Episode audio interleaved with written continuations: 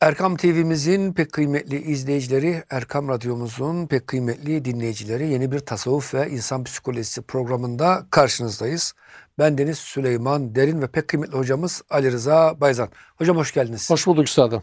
Hocam geçen hafta biraz e, bu vesvesenin nereden kaynaklandığına bahsetmiştik. Bir Şeytanın ufuk turu rolünden, yapmıştık. Evet bahsetmiştik. Belki bugün nasıl korunacağız ona gireriz ama ondan öncesi söyleyeceğiniz bir ufuk turu varsa siz ufuk turunu Evet, çok seviyorsunuz hocam genelde. E, Bizim de ufkumuzu açıyorsunuz Allah razı olsun. Estağfurullah. Buyurun. Gelmeden önce epey çalıştım mevzuyu yani hocam. Çünkü vesvese çok en yaygın problemlerden bir tanesi. Biz genellikle vesveseyi dini içerikli olarak algılarız. Ama aslında sadece dini içerikli değil. Mesela tertip ve düzen, aşırı kontrolcü annelerin tavırları, işte acaba çocuğuma bakarken ona bir zarar verecek miyim falan tarzında da vesveseler vardır yani. Bu anlamda vesvese sadece tasavvufla ilgili değil, aynı zamanda psikolojinin, psikoterapinin ve psikiyatrinin de konusunu oluşturuyor. Siz geçen programda bahsetmiştiniz mesela ruminasyon kavramı, geviş getirme. Evet. O bir de şey obsesif kompulsif nevroz mesela vesveseyi de kapsayan bir kavram, bir tanı ve oradan hareketle bir psikolojik tedavi hatta psikiyatrik tedavisi de var. Nedenlerine bakıldığında çok ilginç hocam. Nedenlerin bir kısmı nörolojik rahatsızlıkların tezahürü olabiliyor. Ya da beyinde meydana gelen hasarlar bunun bir nedeni olabiliyor. Mesela bir ara bir arkadaşımızın eşinin problemi vardı. Tümör zannettiler. Değilmiş. Darbe aldığı için kafasının bir bölgesindeki şişkinlik halüsinasyon görmesine sebep olmuş. Vesvese ve kuruntuya boğulmasına sebep olmuş. Mesela bu Hmm. tür şeyler de olabiliyor. Bir de hormonal dengesizliklerden kaynaklı da olabiliyor. Dopamindi, serotonindi vesaireydi. Sonuçta hormonlar duygu durumumuz üzerinde önemli etkisi var. O da düşüncelerimiz üzerinde çok belirleyici bir taraf var. Dolayısıyla yelpaze çok geniş olduğu için biz bu programda hem tasavvuf açısından vesveseyi alıyoruz hem de e, psikoloji açısından buna farklı boyutlarına değinmeye çalışıyoruz. Şimdi e, kıymetli hocam tabii ki yani biyolojimizin psikolojimiz üzerinde etkisi var. Buna bizim e, İslam psikolojisinde hıltlar diyorlar.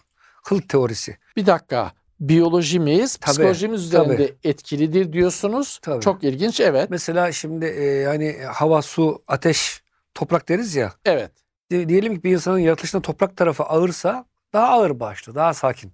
Hani- Hmm, Tevazu toprak gibi oldu ya Hazreti Mevlana. Evet. Ama ateş ve rüzgar varsa eyvah. O zaman bizim Doğu Karadenizler yandı hocam. Zaten orası daha çok ateş ve rüzgar olabilir muhtemelen. Değişik yani o biyolojimiz etkiliyor.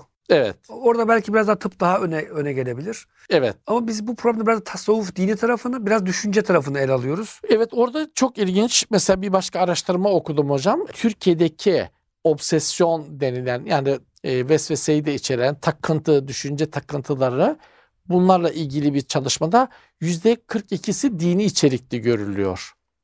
Bu arada hocam obsesif kompulsif bozukluk yani takıntılar kısaca diyelim yani toplamda %3'e kadar ulaşıyor Türkiye'de. Bu oranı hani anket dışı kalanları ya da bu konuları gizli tutmak isteyenleri hesaba katarsak %5 gibi bir rakama ulaşıyor. Bu ama artık hastalık düzeyine gelmiş. Nevrotik bir bozukluk olmuş yani.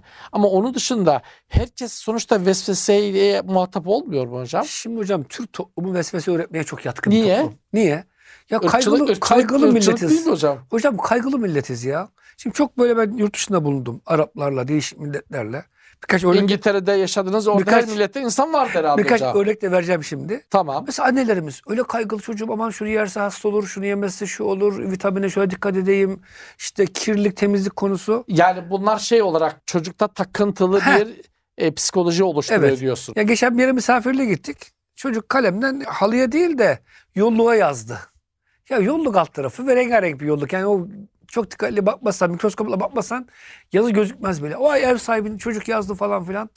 Annelerimiz hep böyle çok hassas. Aman çocuğum işte oraya bir çay dökme, su dökme. Temizlik konusunda, işte taharet konusunda. O zaman hemen burada Heh. şunu sorayım hocam.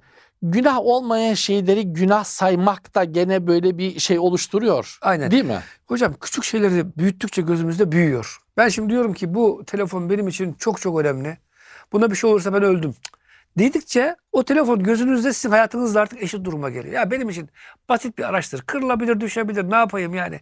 Alt tarafı telefon e, ikinci elden alırım bir tanesini dersen o telefonun değeri düşüyor gözümüzde. Şimdi bizim Türk milleti mesela hocam arabalarımız çok acayip hassasız. Yani biz çiziverse sanki gönlümüz çizilmiş, sanki evimiz yıkılmış kadar e, bizim trafik, trafikle bir kavga dövüş ne olur? Ufacık bir kazada bile insanlar Evet. birbirine giriveriyor hemen. Çünkü küçükken kodlanıyoruz.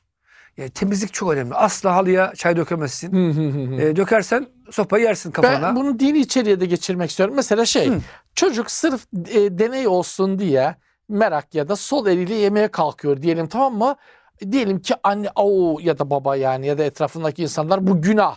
Allah seni yakar. E şimdi ya sol elle tamam sağ elle yenir ama sol elle yediğin için de Allah seni Yani yakmaz yani. Şöyle o hadis var. Büyükler için o geçerli ama küçükler için biz küçük daha çocuk küçükken çocuk için yani böyle e, çok önemli olmayan konuları çok abartıyoruz.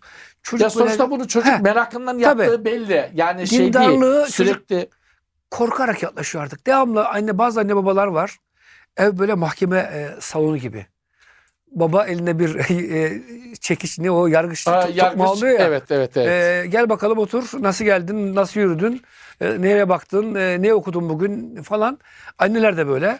Şimdi çocuklarımızı acayip hassas ve e, böyle mükemmeliyetçi yapıyoruz. evet. Mükemmeli çocuk da mesela bu sefer işte vesvese geliştiriyor temizlik konusunda, dini konularda. Birkaç örnek vereceğim hocam. Evet. Ya Araplar ve Malezyalılar çok takdir ediyorum. Öyle rahatlar ki. Gerçi biraz fazla rahatlar. Geçenler bir Malezyalı aile misafirim oldu. Evet. Kış günü gelmişler. Tabii Malezya'da kışlık ayakkabı yok. Yaz günü olduğu için olabilir. Biz olsak hemen gelir gelmez bir kışlık ayakkabı alırız. Hı hı hı hı. Almamışlar bu da normal. Biraz kar da vardı o, o sene. Ya çocuğun ayakları e, spor ayakkabısı böyle e, tamamen e, ıslanmış.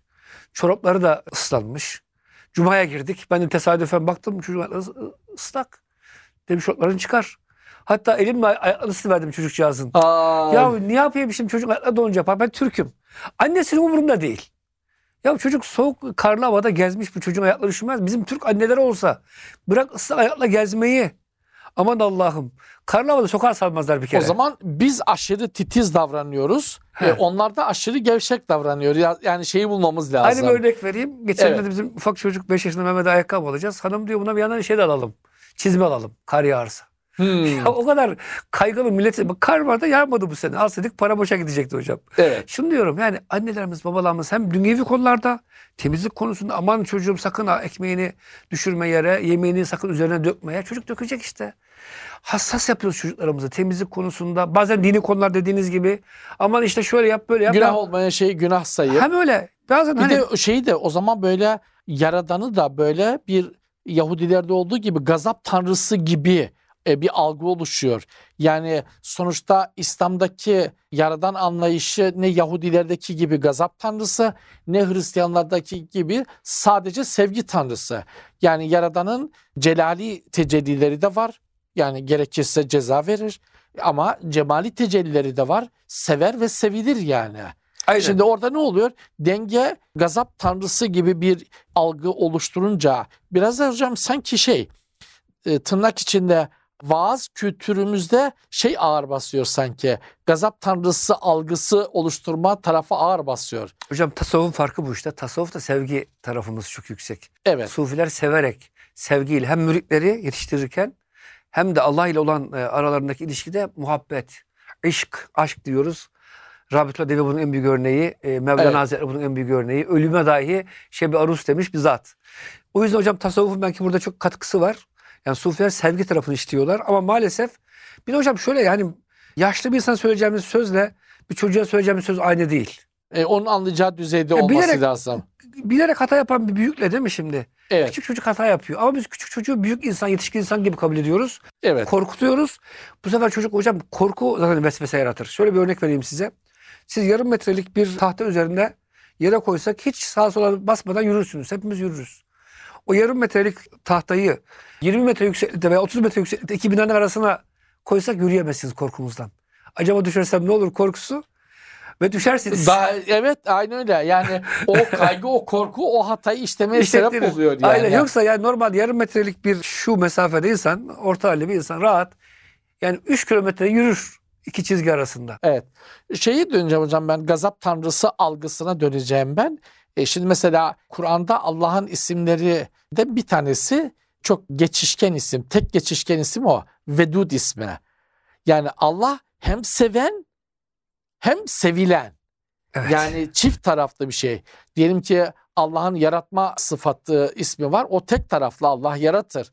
Öbürü yaratılmıştır yani. Ama Vedud ismi e, bir de Bezmi Elest yani tasavvuftaki yorumunda yani insan orada o cemali tecelli karşısında yaradana aşık olmuştur yani. Zaten hitap ettiği ruh da Allah'tan bir Allah'ın ruhundan bir parça veya tecelli diyelim yani bir nefes. E, Dolayısıyla bundan uzaklaşmak biraz da hocam herhalde şey e, bizim Orta Asya Türk geleneği çok şey askeri bir kültür. Böyle her şey komut, emir komuta zinciri, böyle her şey aşırı kuralcı. Çünkü yaşamda kalmak için o sert koşullarda hem doğa hem de savaş olasılıkları nedeniyle bu da herhalde bir miktar bizim kültürümüze sızmış hocam yani. Çok hak veriyorum hocam. 3-5 bin kilometre hicret etmişiz ta Orta Asya'dan. 6 bin kilometre neredeyse. Anadolu'ya gelmişiz. Yani öyle biraz işi gevşetsek, hani kedidir kedi desek hayatta Evet. kalamazdık. Orada bir hışırtı var. Düşman askeri olabilir. Türkler hemen ok atmışlar oraya. Eğer adam Evet. düşmansa ölsün diye. Şey bizim Karadeniz'de şey derler Evet. her ihtimale karşı vurdum onu. ya. Vurdum hani. Evet hocam öyle yapmak zorunda kalmışlar. Hele hocam bu Tonyallarda çok Heh. tehlikeli yani. Eyvah. Bizim Trabzon'da Tonyallar. Konyalı etrafımızda arkadaş varsa dikkatli olalım E, hocam. var hocam. E, ben hocam söyleyin sonra programdan sonra daha e- ayağımızı denk alalım. Hocam bu korkutma kültürü çok kötü. Evet. O zaman hocam bizim çocukluk hikayelerimiz bile hep böyle öcü, korku hikayeleri çok yok muydu? E, kesinlikle. Mesela hocam size bir örnek vereyim. Korku filmi seyretseniz gece dışarıda gezebilir misiniz bahçede? Yani belki çok sağlıklısın gezersiniz ama çocukken gezemezsiniz. Korkarsınız. O yüzden hocam yani e, bu bizim Tü- Türklerdeki korku kültürü. Mesela şimdi e, çocuk doğuyor. Bizde imkanı olsa çocuk doğar doğmaz sigortaya sigorta yaptırırız. Ev erken emekli olsun diye. Mümkünse üniversiteye yazdırmak isteriz. Ya kardeşim bir her şeyin vakti var. Vakti var. Çocuk Evet. 18'ine gelsin, 22'sine gelsin Aslında neyse. bizim geleneklerimiz hocam böyle değildi. evet. Mesela isim vermek için bile eski Türk geleneklerinde çocuğun bir başarı hikayesinin olması lazım yani. Aynen. Bir film izlemiştim mesela. Orada çocuk bir yırtıcı hayvana karşı savaş veriyor ve ondan hareketle şey alıyor yani. Bir isim alıyor. Burada hocam dini e, obsesyon diye tanımlanıyor şeyde psikolojide. Bizim vesvese kavramıyla ifade ettiğimiz şeyler.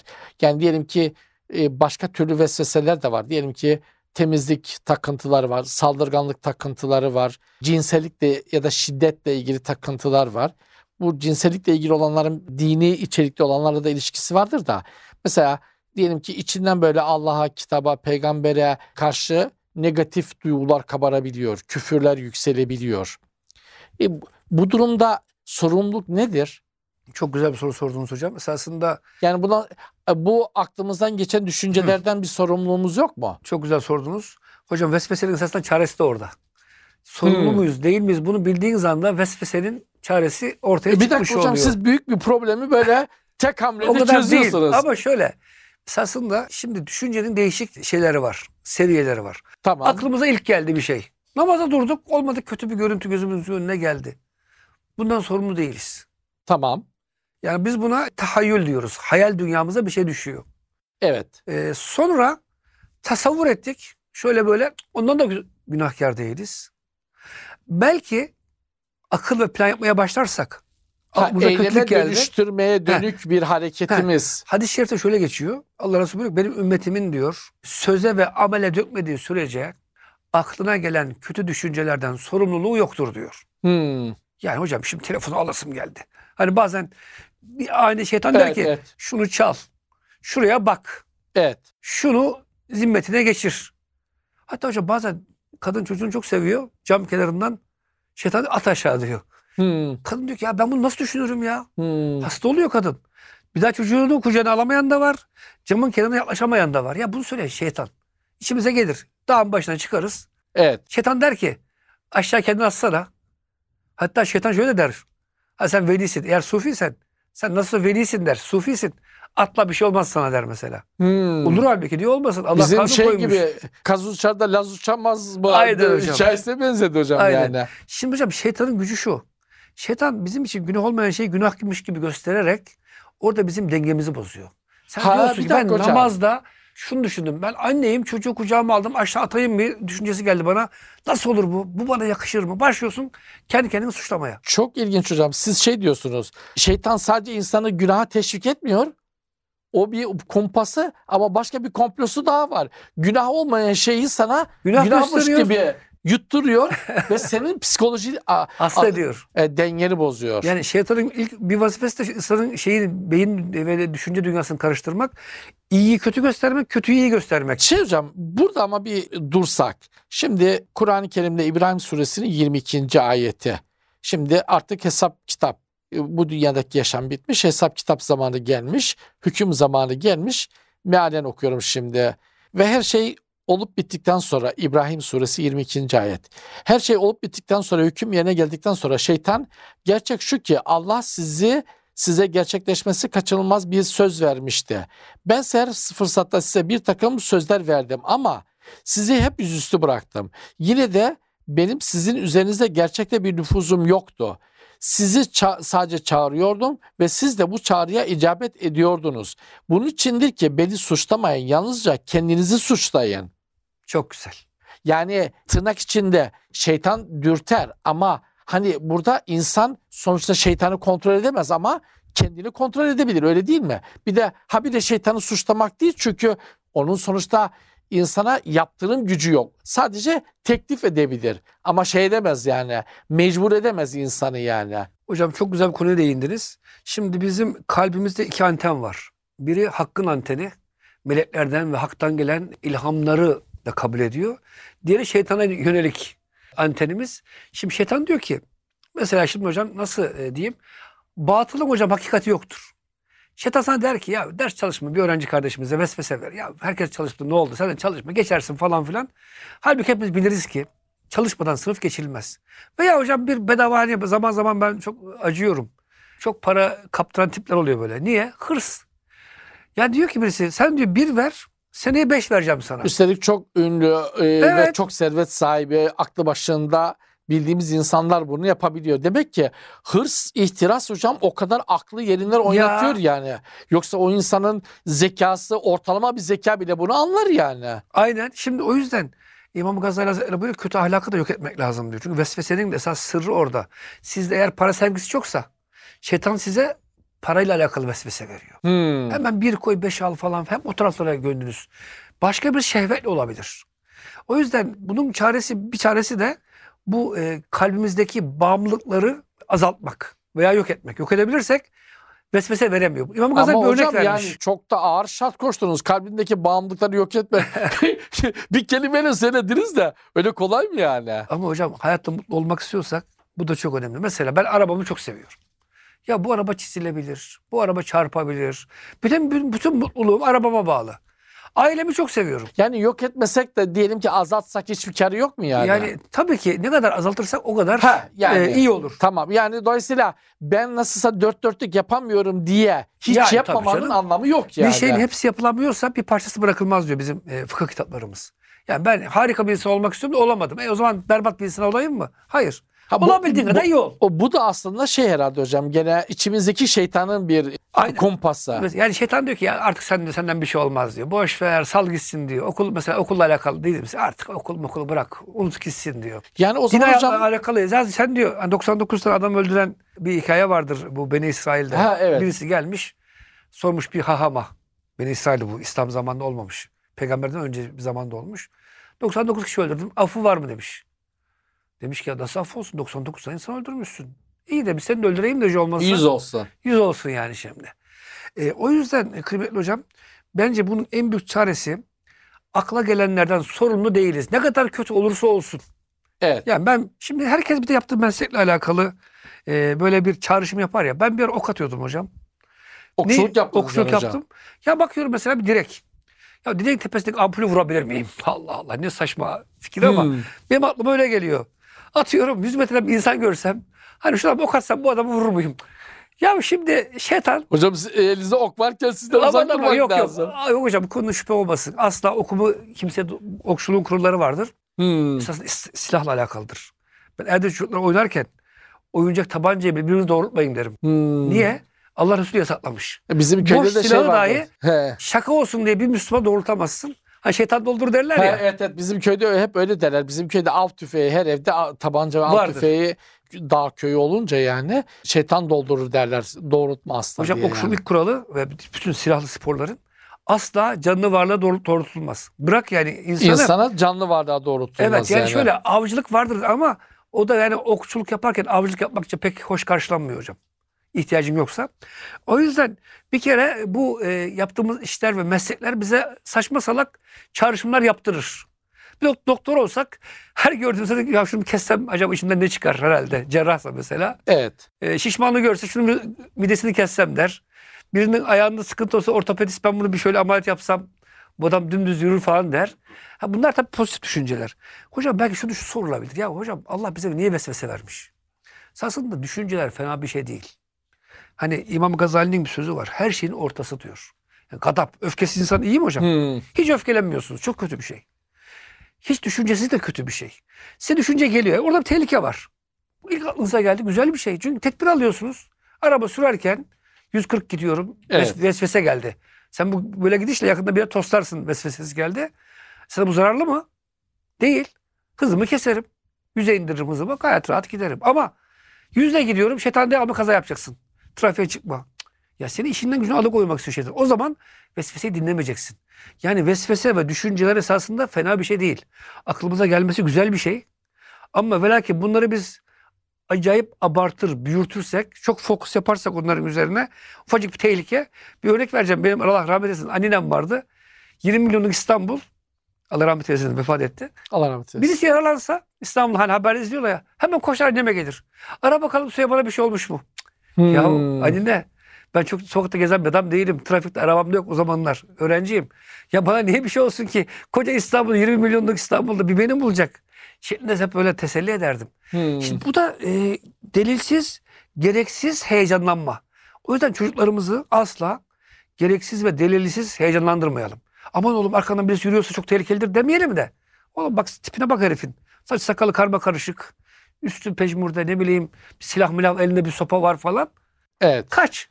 Öteki türlü ne olur hocam? Sokağa çıkmayalım. Yolda yürümeyelim. Araba sürmeyelim. Hiçbir şey yapmayalım yani. E, evde oturalım. E, hatta evi de bazıları hocam böyle demirden falan oda yaptırıyorlar deprem olursa diye. Onu da yaptırmak lazım yani. Ama sakın ha. Ee, evet. Kimseye Ee, vesvese vermek istemiyorum buradan. Yani o işin sonu yok. Hatta bir hikayedir anlatılır hocam. Kralın kızını kaçırmak isteyen birileri var. Kral da kızını korumak istiyor. Bunun üzerine onu 40 kapılı bir odaya kilitliyor. Koruma altına alıyor. Sonra sarayda yangın çıkıyor, duman sızıyor şeye. Yine ölüyor. Evet. Şimdi oraya gidene kadar 40 kapıyı açana kadar dumandan kızcağız ölüyor Ya. yani. Benim çocukluğumda bir şey vardı hocam. Radyo oyunu vardı. Ne kadar doğru hatırlıyorum bilmiyorum. Çin'de isimler çok kısadır hocam.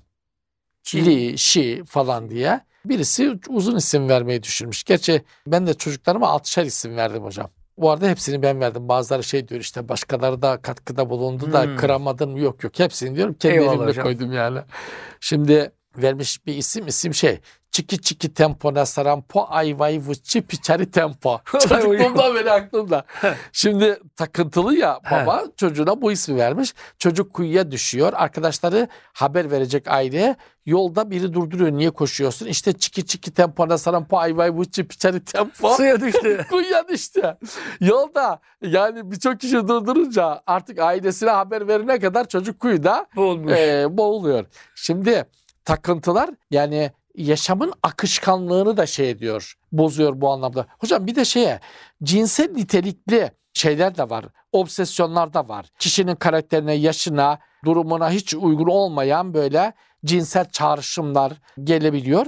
Sonra bundan dolayı da kendisini şey ediyor. Aşırı derece suçluyor. Yani nasıl olur ben böyle bir şey aklımdan e, geçer falan diye yani. Hocam nakışlık ve nazar berkadem demiş. Geçen hafta bir parça konuşmuştuk. Evet. Şimdi hocam bu aklımızda geçen hayallerin tamam bir kısmı bizim dışımızdan kaynaklanıyor.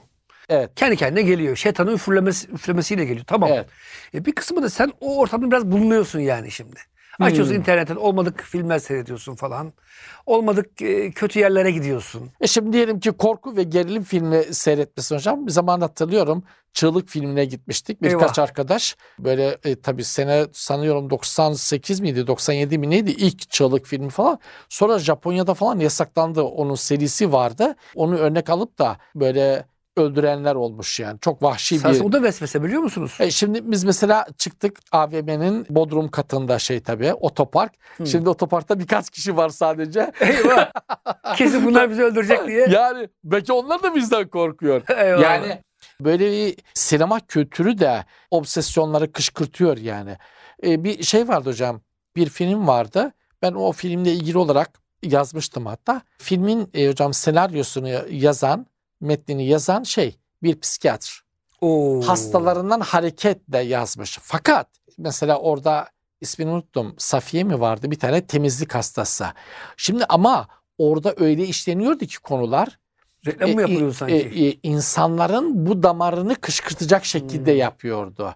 Yani Hmm. or, bir ben de şey yazmıştım. Bir psikiyatristin işi insanlara takıntı aşılamak olmamalı. İnsanlara karamsarlık, kötümserlik aşılamak olmamalı.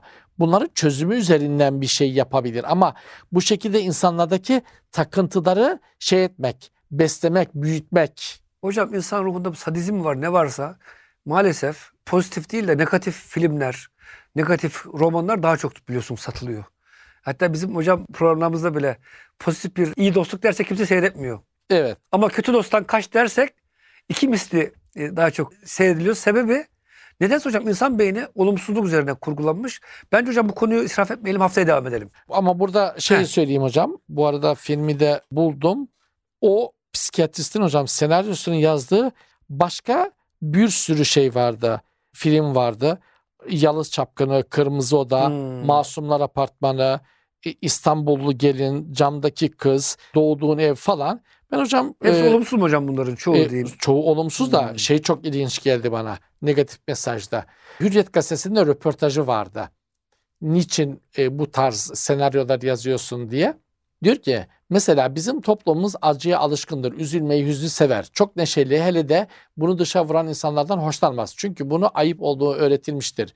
Durgun, üzgünseniz daha değerli ve daha derin algılanırsınız. İşte bunlardan süzerek toplumu nasıl bir şey seyredebilir diye düşünerek seçiyorum. Maalesef. Ne demek ki hocam? Yarayı kaşıyorum diyor hocam Hmm, bildiğin. yarayı Senin kaşıyorum. işin ne? Sen psikiyatr. Senin tedavi üzerinden yürümen lazım. Se, işte hocam para hırsının dönüştürücü işlevi burada çıkıyor Hocam yani. konu israf etmeyelim. Haftaya bu haberlerle alakalı da konuşalım biraz. Haberler de vesvese yapıyor bizde. Evet. Bu hafta evet. hocam burada kapatalım ki e, biraz da dinleyicilerimiz ve seyircilerimiz heyecanlansınlar veya hasretle Beklesinler beklesinler değil mi hocam? Eyvallah hocam. Erkam TV'mizin pek kıymetli izleyicileri, Erkam Radyomuzun pek kıymetli dinleyicileri. Yeni bir tasavvuf ve insan psikolojisinde buluşuncaya kadar Allah'a ısmarladık. Hoşçakalın efendim.